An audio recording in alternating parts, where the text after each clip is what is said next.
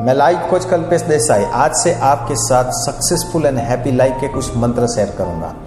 Successful and happy life का पहला मंत्र ये है कि आप अपने लाइफ को एक गॉड गिफ्ट समझो। क्योंकि जब हम हमारी लाइफ को एक भगवान की देन यानी गॉड गिफ्ट समझते हैं, तब हम हमारी लाइफ की वैल्यू करने लगते हैं। और जब हम लाइफ की वैल्यू करने लगते हैं, तब लाइफ को अच्छी तरीके से पीसफुली हैप्पीली जीने की हमारे अंदर एक चाहत पैदा कर सकते हैं और उसी तरीके से जीने की कोशिश हम करते हैं एफर्ट लगाते हैं और सही में हम हमारी लाइफ को हैप्पी और सक्सेसफुल बना सकते हैं। कुछ लोग अपनी लाइफ को एक गेम या बैटल समझने लगते हैं और वो अपनी लाइफ को सही में बैटल या गेम बना देते हैं। ऐसा नहीं है। Life is not a battle life is not a game life is only a God gift Wish you a happy and successful life. See you again. All the best.